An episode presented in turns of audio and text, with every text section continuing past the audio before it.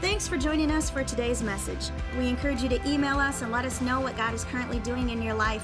Or if you'd like to support the ministry financially, you can do so here on our website.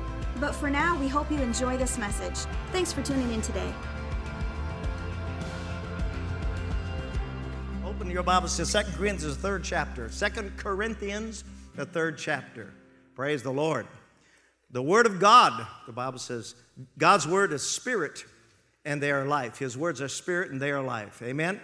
In Second Corinthians, the third chapter, the Apostle Paul literally talks about spiritual liberty, meaning that when you accept Jesus Christ into your life, uh, he begins to work in your life to free you from the strongholds that you lived with. We call them generational curses, or that you lived with, that were handed down to you from your forefathers. And uh, uh, the Bible says, if any man be in Christ, he's a new creature. Old things have passed away. Behold, all things become new. How many are glad that you get Jesus' genes when you get saved? Hallelujah. Amen.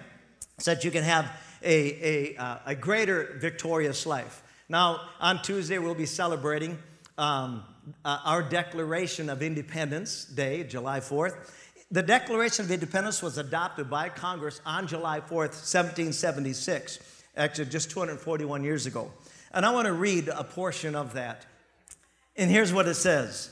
It says, when in the course of human events, it becomes necessary for the one for one people to dissolve the political bonds which have connected them with another, and to assume among the powers of the earth this separate and equal station to which the laws of nature and of nature's God entitle them. So there was a people, we know them as the Pilgrims, that uh, came from England. In the fifteen hundreds, England, um, uh, they uh, left uh, Catholicism uh, uh, to start uh, a church called the Church of England. And everyone by law was um, was uh, required to, um, to worship uh, this new religion. And there were Pilgrims that decided, no, we don't want to do that. So they fled for America so that they could have their religious freedoms. And when the Declaration of Independence was written, it really was written uh, by the hand of men, but from the heart of God. And he goes on and says this. Uh, he says, um, he goes on and says, a decent respect to the opinions of mankind requires that they should declare the causes which impel them to the separation. So they're declaring the causes now, why they wanted to be separated. Here it is. We hold these truths to be self-evident, that all men are created equal, that they are endowed by the Creator with certain unalienable rights, that among these are life, liberty, and the pursuit of happiness. And every one of us here today know that, that to have liberty, to pursue all the blessings that God provided for us, liberty and the pursuit of happiness, it only comes from one source, and that is from the God of Abraham, Isaac, and Jacob. Can I have an amen? Amen. Which is really exactly what our forefathers trusted in, was, uh, was, uh, was him and him alone. Freedom has never come without a cause. That's not only true politically, but it's true spiritually. It cost God everything to get us the freedoms that we enjoy in Christ Jesus. God provided his only son so that we could have eternal life. How many are grateful for what Jesus did? Come on, how many are grateful for what Jesus did? You should always express that almost on a daily basis. True freedom is not found in our independence from God, but our total dependence on God. America did not become the most powerful and prosperous nation because, uh, because of an independent people that wanted their independent ways. This nation was formed from a melting pot of immigrants who believed that their freedoms were found in their dependency on the sovereign God, who they looked to and they relied on for both for, for both governing and guidance. And if you study all of the history, I wish I would have um, uh, quoted some of the great men from George Washington on, who quoted Scripture and literally believed that God was helping them to raise up this nation. And of course he did. When the monetary system was set up, our forefathers um, uh, understood that God alone was the source of all prosperity.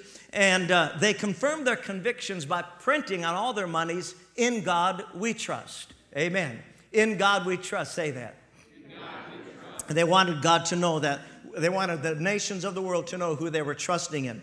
Now notice Second Corinthians three, verse seventeen. Now the Lord is that Spirit, And where the Spirit of the Lord is, there is liberty or freedom. The word freedom means liberation from slavery or restraint. How many here can say that you can you you acknowledge or you recognize that there was some enslavement in your life before you got saved? Raise your hand if there was any kind of enslavement or restraint in your life. And you know that Jesus um, came that, to set you free. In the Garden of Eden, Adam's freedoms were based on two things. Number one, his faith in God. That was the relational side of life, his spiritual relationship with God. And number two, his freedoms were found in his adherence to God's word. That was his spiritual accountability. That simply means that there were boundaries. There were boundaries. And I, I spelled it that way because I want you to see the first five words, B O N D. There, there were boundaries to his freedoms, meaning, meaning for him to be free, he had to be bound to something. Very interesting. Paul himself in the Bible is called a bond slave. Anyway, and God recorded these spiritual boundaries in Genesis two. He said, the Lord God commanded. So there is a divine order for man.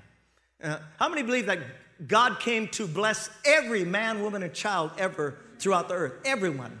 Amen. All nations will be blessed because of Abraham.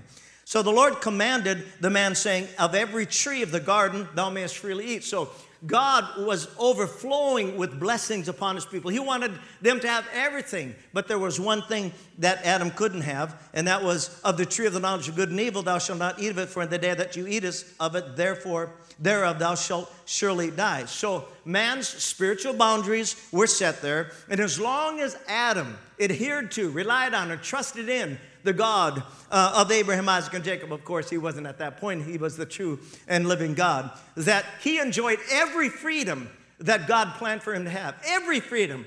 Uh, freedom spiritually, physically, emotionally, socially, economically, financially. Every freedom in overabundance belonged to Adam. He couldn't get any more prosperous, any more rich. I thought that was very interesting. The Bible says in, the, in, in, in Genesis that uh, there was gold in gar- the Garden of Eden. Isn't that something? Gold. And I was always thinking, hmm, gold. Obviously, that meant something even then to the, to the prosperity of Adam. And God wanted him to have everything. How many believe God wants you to be blessed in every area of your life? Amen. He really does. Amen. So the boundaries were set. Now, in, and I, uh, you can write this down because this is awesome. The Lord showed me this a few years ago. In order for you to be free from something, you have to be bound to something. I'll give you an example. To be free from unrighteousness, Adam had to be bound to righteousness. Amen. So if you want to be really free, you have to become a slave. It goes on. To be free from fear, you have to be bound to faith.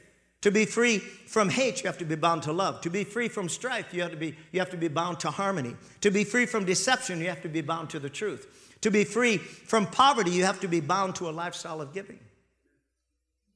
So to be free, truly free, you have to be bound. Bound to the will of God.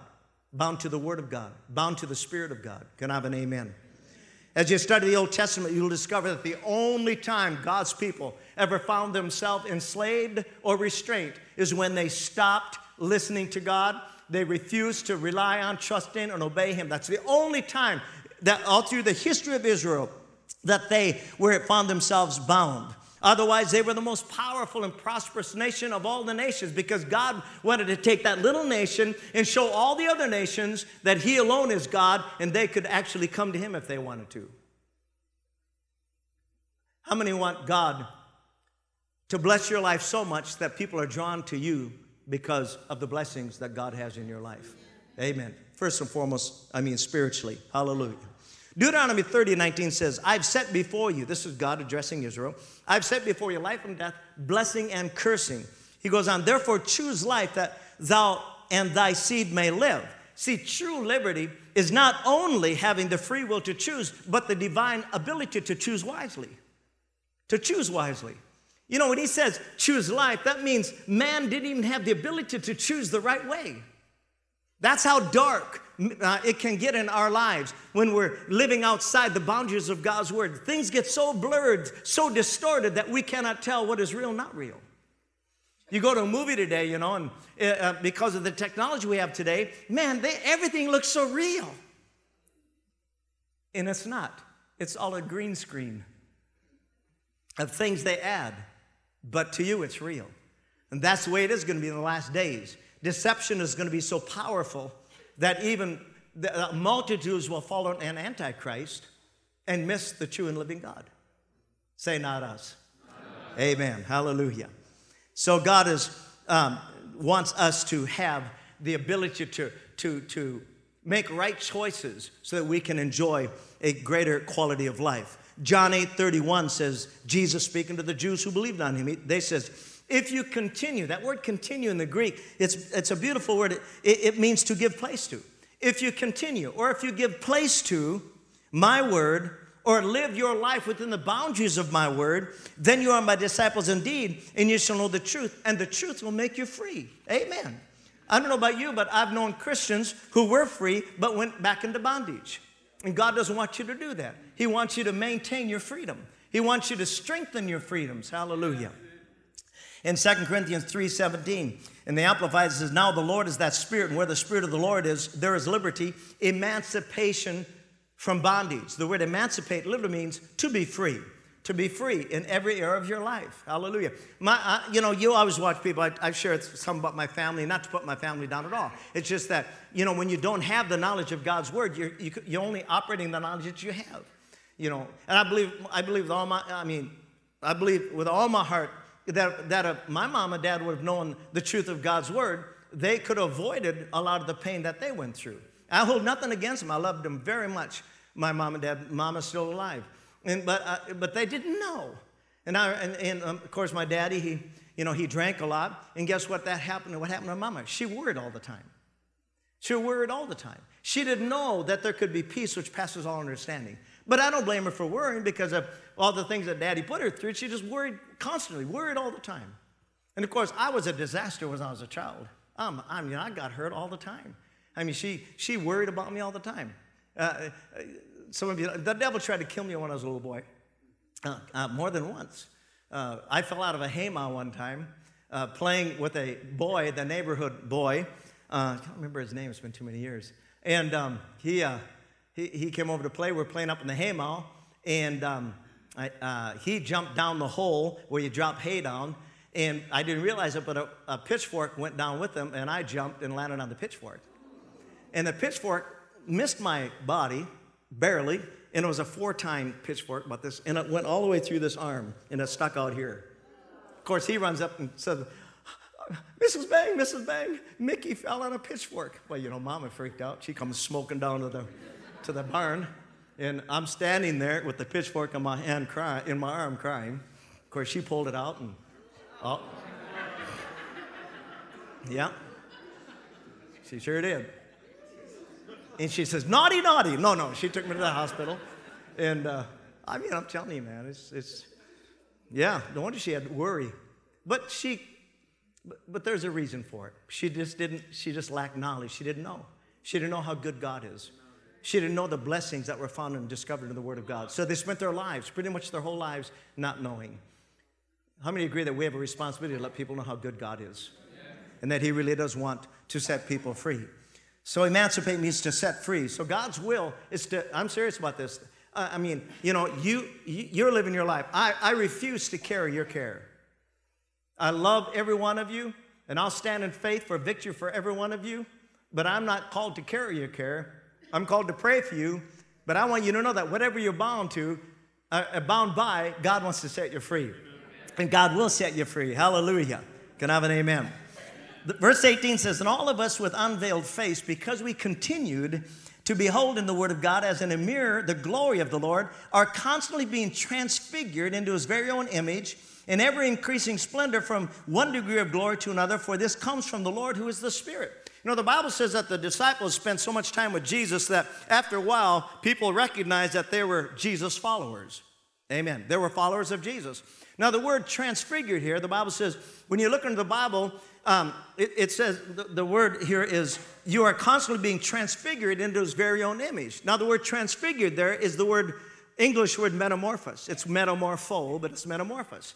And everybody knows what metamorphosis is. That caterpillar, I think it's an amazing thing. A caterpillar crawls, it spends its life crawling on the ground, but instinctively, God put within that little bug, uh, that worm, instinctively to build a cocoon around itself. And, and it does, it separates itself, and it may not even know why it's doing it at the time. But it builds a cocoon around himself and is completely isolated and cut off from the world. But in, in, while he's in there, a divine supernatural process takes place in that he is transfigured, where he's changed into a butterfly. So he's able to fly above all the storms of life. And that's the way God wants for you in your life.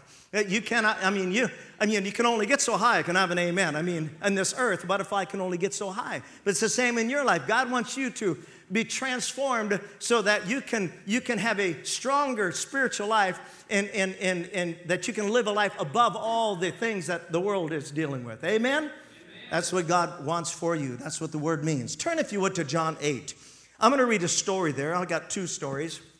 And uh I, I want to read these just because they're so wonderful to see what God can do in a person's life. In John, the eighth chapter, um, this is the King James. It says, "Now Jesus went unto the Mount of Olives, and early in the morning he came again into the temple, and all the people came unto him, and he sat down and he taught them." And you have any idea what he was teaching them? He was teaching them that God came to set them free. God came to heal them, deliver them. Amen. That's what he was teaching.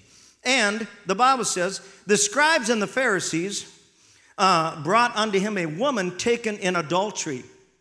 And um, the Bible says, "And when they had set her in the midst, they said," watch this, watch this, "Master, this woman was taken in adultery in the very act." You know what that tells me? They set her up to set him up. Absolutely. We caught her in the very act. I mean, how can you catch somebody in the very act? They had to set it up.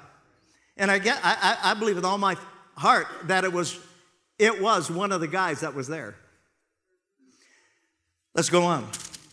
"And this they said, tempting him, that they might have to accuse him." Because, see, the law said, now she should be stoned. But what do you say about that? Oh, I didn't read that. Verse five. "Now Moses and the law commanded us that such should be stoned." But what do you say? Come on.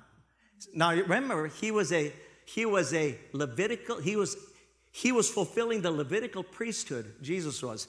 And the law says you stone a woman that's caught in adultery. That's what the law said. So they're testing him to see what he's gonna do. And but Jesus stooped down, and with his finger he wrote on the ground as though he heard them not. So when they continued asking him, he lifted up his uh, himself and said unto them, "He that is without sin among you, let him cast the first stone," or first cast a stone at her. And again, he stooped down and wrote on the ground. Now, I believe that he was literally writing out their whole strategy of setting him up. And the Bible says that they, when they heard it, being convicted by their own conscience, they couldn't be convicted unless he was revealing something to them of their wrongdoing. Would you agree with me? And by their own conscience. And they went out one by one, beginning at the eldest, even unto the last. And Jesus was left alone, uh, and the woman standing in the midst. And when Jesus had lifted up his, himself and saw none, he said to the woman, but the woman, he said unto her, "Woman, where are those thine accusers? Hath no man condemned thee?" And she said, "No, Lord, no, Lord." And Jesus said, "Neither do I condemn thee. Go thy way and sin no more." Amen. Now, Jesus would not have said that if she was incapable of not doing that, or she was incapable of. He, he gave her now the boundaries. Now, this is the boundaries. I've set you free. Now, don't retreat back into that. Verse twelve. "Then spake Jesus again unto them, saying, I am the light of the world. He that follows me shall not walk in darkness, but shall have the light of life." For the first time in her life, this woman was free. I think is the most beautiful story of the compassion of God, the love of God. I mean, a beautiful story. It doesn't say at all what her life was up to that point. You know, she might have been a real messed up woman, might have been abused when she was a child, so she took on this sexual dysfunction in her life. We don't know. It doesn't say. All we know is that, praise God, in the midst of an accusation, Jesus says, "I don't condemn you."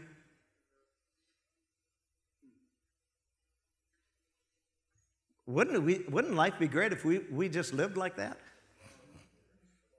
That's why I say when it comes to your life, you know, I, I'm not going to be responsible for how you live your life. Not going to be. Do I get disappointed sometimes when people act a some certain way or they live a certain way? Of course. I'm not happy about it, but that's between you and God. We'll, t- we'll, get, we'll provide spiritual information and inspiration and revelation, but uh, again, revelation ain't going to help you without application. So, you know, this, this is between you and the Lord and how you're going to live your life. Now, he said, neither do I condemn thee. Go thy way and sin no more. Hallelujah. Now she was free, and Jesus was saying, if you're going to remain free, then you're going to have to obey me. If you're going to be remain free, you're going to have to obey Jesus. Everybody say amen. Paul told Timothy, he said this, fight the good fight of faith. Lay hold on eternal life, whereunto thou art called and hast professed. You are called to eternal life. You are called to live a life of eternal value. That's what you're called. You're not called to hang on until you get to heaven. Then you're going to have eternal life. God wants you to have the value of life eternal on this side of heaven. Come on, everybody. He wants you to have the peace of God, uh, the joy of God, the, the protection of God, the strength of God, the glory of God, the nature of God. He wants you to have, he wants you to have everything on this side of heaven. Hallelujah. And, and then when we get to heaven, it'll even be better. Fight the good fight of faith. The word fight there means to struggle, literally to compete for a prize. So there's a purpose for the fight. It's, you're competing for a prize, and it's all about eternity. It means to contend with an adversary, to endeavor to accomplish something.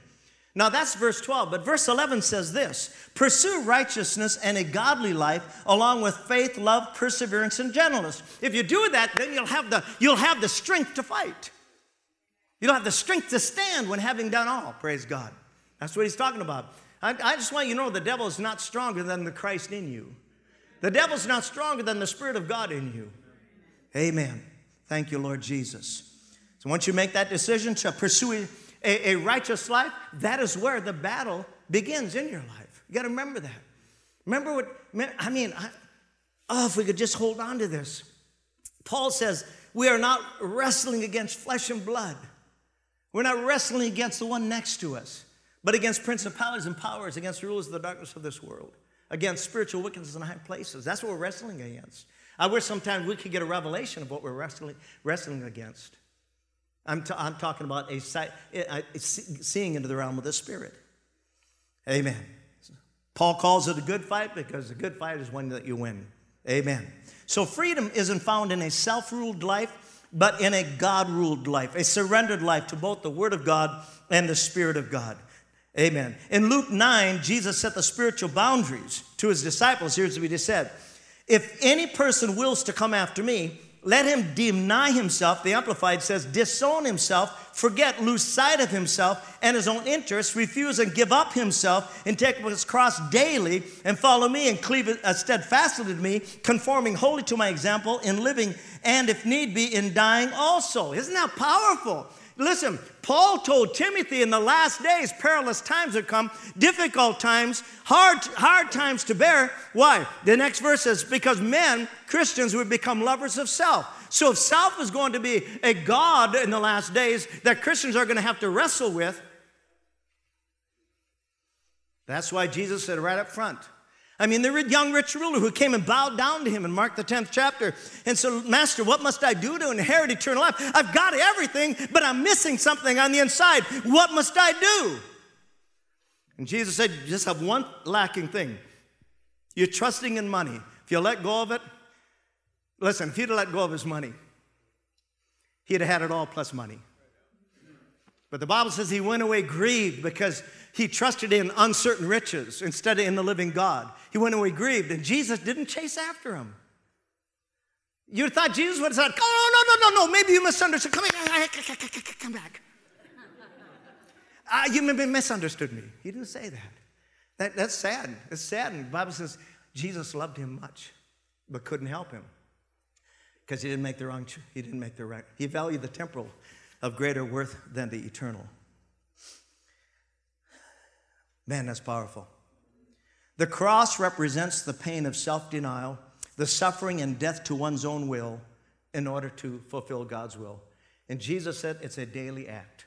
It's a daily act. You got to take up your cross daily to follow the Lord. Freedom has two sides. True freedom is not only being free from something, but also being free for something. For the adulterous woman, Jesus set her free from a sexual tormented life so that she had information to provide for the one who is tormented. I share that with you. That's why a lot of times I share my testimony. It isn't because I'm proud. I hated my childhood, but I share things to let people know that Jesus is the set free setter. He's the one who sets you free. Hallelujah. He really is. And people that are tormented today, I think, you know, the number one demon spirit that Jesus cast out of people was an unclean spirit. Turn to Mark five. Let's read that. Mark the fifth chapter. And we'll, uh, we'll read this story. Mark the fifth chapter. Say glory. Glory. Okay. Thank you, Lord. Thank you, Jesus. Mark five, verse one. All right. The Bible says, and they came over to the other side of the sea. Now, again, I don't have time, but if you read chapter four, I mean, as they're going across that Sea of Galilee, a huge storm rises up, and it looks like they're going down for the count. And uh, uh, but they made it to the other side. What does that mean? Anytime you obey God, warfare is going to rise up against you. And here's what happens. They came over to the other side of the sea into the country of the Gadarenes.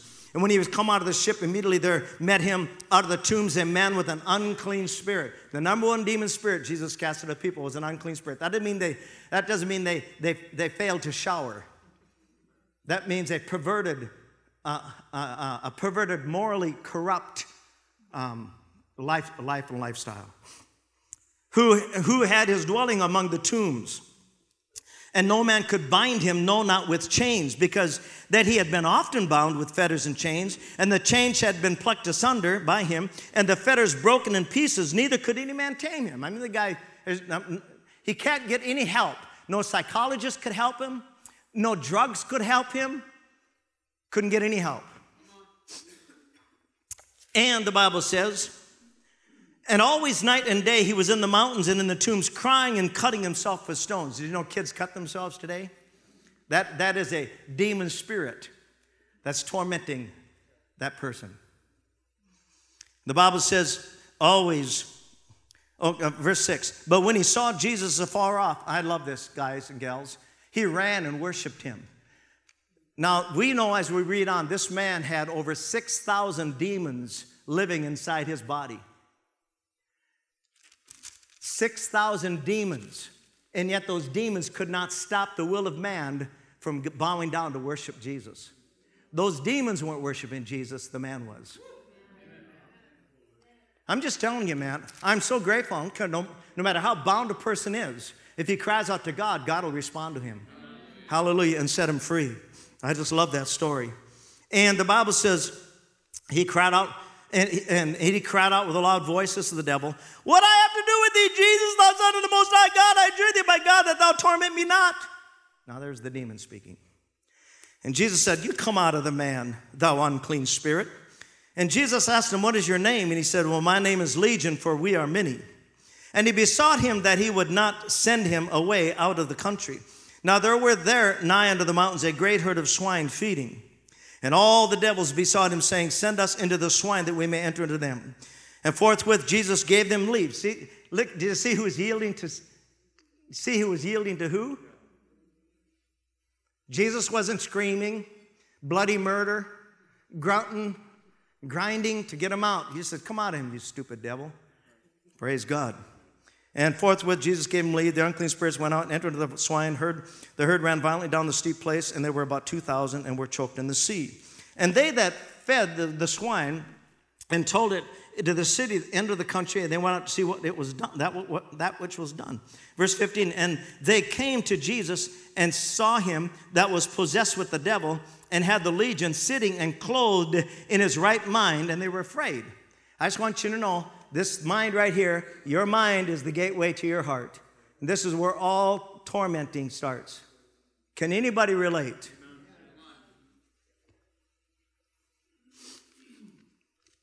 The Bible says, and they that saw it told how it fell, befell to him that, he, that was possessed with the devil, and also concerning the swine. And they began to pray him to depart out of their coast. Is that sad? They were more concerned about the loss of their pigs than they were the, the, of the freedom of this man. And the Bible said, I just want to read this one verse to show you what I mean. Um, because you're, you're delivered from something for something. And when he was coming into the ship, he, he that had been possessed with the devil prayed him, "Oh, Jesus, I want to go with you. I really want to go with you." And watch, watch what Jesus said. Jesus suffered him not, but said unto him, "Go home to thy friends and tell them how great things the Lord has done for thee and hath had compassion on thee." Has God had any compassion on you lately? Somebody needs to know about it. I'm serious about it. Someone needs to know about it. I'm telling you, right outside these doors, there is a there is a lot of people, the people that you work around, the people that you shop around, many of them are being tormented by the devil, and they'll never be free unless someone tells them. Amen? Second, uh, oh, so anyway, go tell. His freedom from uh, his freedom from an unclean spirit gave him uh, uh, gave him the mission to go tell others that Jesus can set them free. That's why I'm so confident, because Jesus can set you free. Jesus can change your life. He really can. He changed mine. And I know he's changed yours. Now you need to go out and let people know that he can change lives. Amen. I had a woman come up to me one time, and, and I'm closing here, and she said, um, uh, "Oh, please pray for me. I just work around these heathen. They're just swearing, cursing all the time." It's the perfect place to work, perfect place to work. I mean, unless you join in with them, God's going to take care of you, but you're there to be a light to them, because you'd be the same, you'd be in the same boat if it wasn't for Jesus. Amen. Galatians five one. We're going to close there.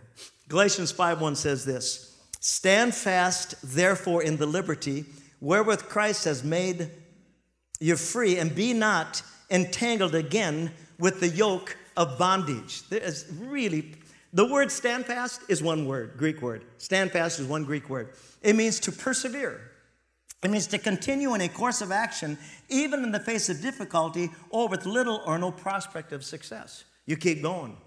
You keep trusting God. Amen. "Stand fast, therefore, in the liberty," or "persevere, therefore, in the liberty wherewith Christ has made you free. And don't be entangled again with the yoke of bondage." I've told people through the years, listen, the, the, the avenue to which Jesus set you free is the avenue which the devil will come again to try to take you captive, because that's what you're familiar with. He's going to come right through that door if he can. You can't give him any, uh, any, any place. Now, the word "yoke" in the Greek means a coupling. It, it, it's connect. In, in, in those days, it was connecting one ox. I wish I had a yoke.